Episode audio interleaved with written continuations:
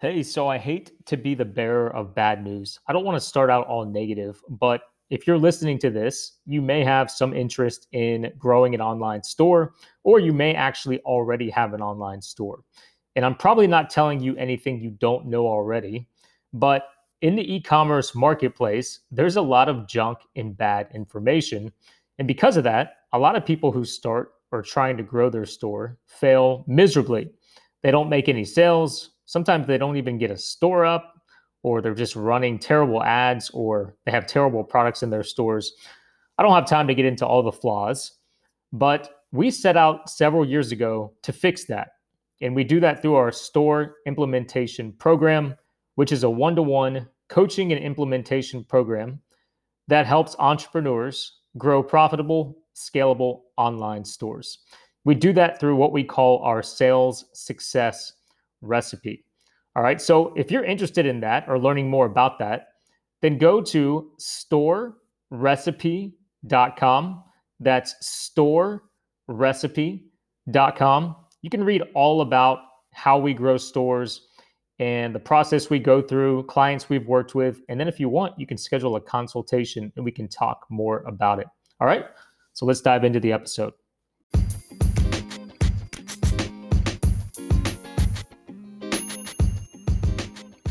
Today, I want to talk about a strategy that you can use with Google Ads.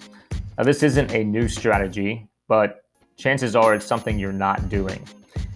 And basically, it involves um, bidding on keywords related to like minded brands in your niche.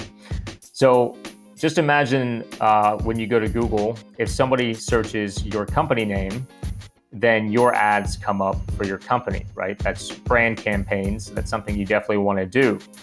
But imagine that somebody searches a, a different company, but sort of related to your company. Well, you can have an ad come up for that search. It's some people call it different things, but it, I've heard it called sniping. And basically, somebody goes searching for a company or maybe even a product that's not yours, and you're able to come up now, there's rules around this where I think that you're not supposed to, um, I'd have to go read the Google um, guidelines, but not supposed to mention the other company's name or their product. There's certain ways you want to do it, but here's why this works so well. So, if you're advertising your business, let's say on social media, one of the best ways that this was ever described to me was you're basically building up demand. When you're advertising on social media like Facebook, people don't already know that you exist for the most part. They're scrolling their news feed and then you kind of just insert yourself into their day. So you're kind of creating demand. They're not on Facebook searching for you. You create that demand.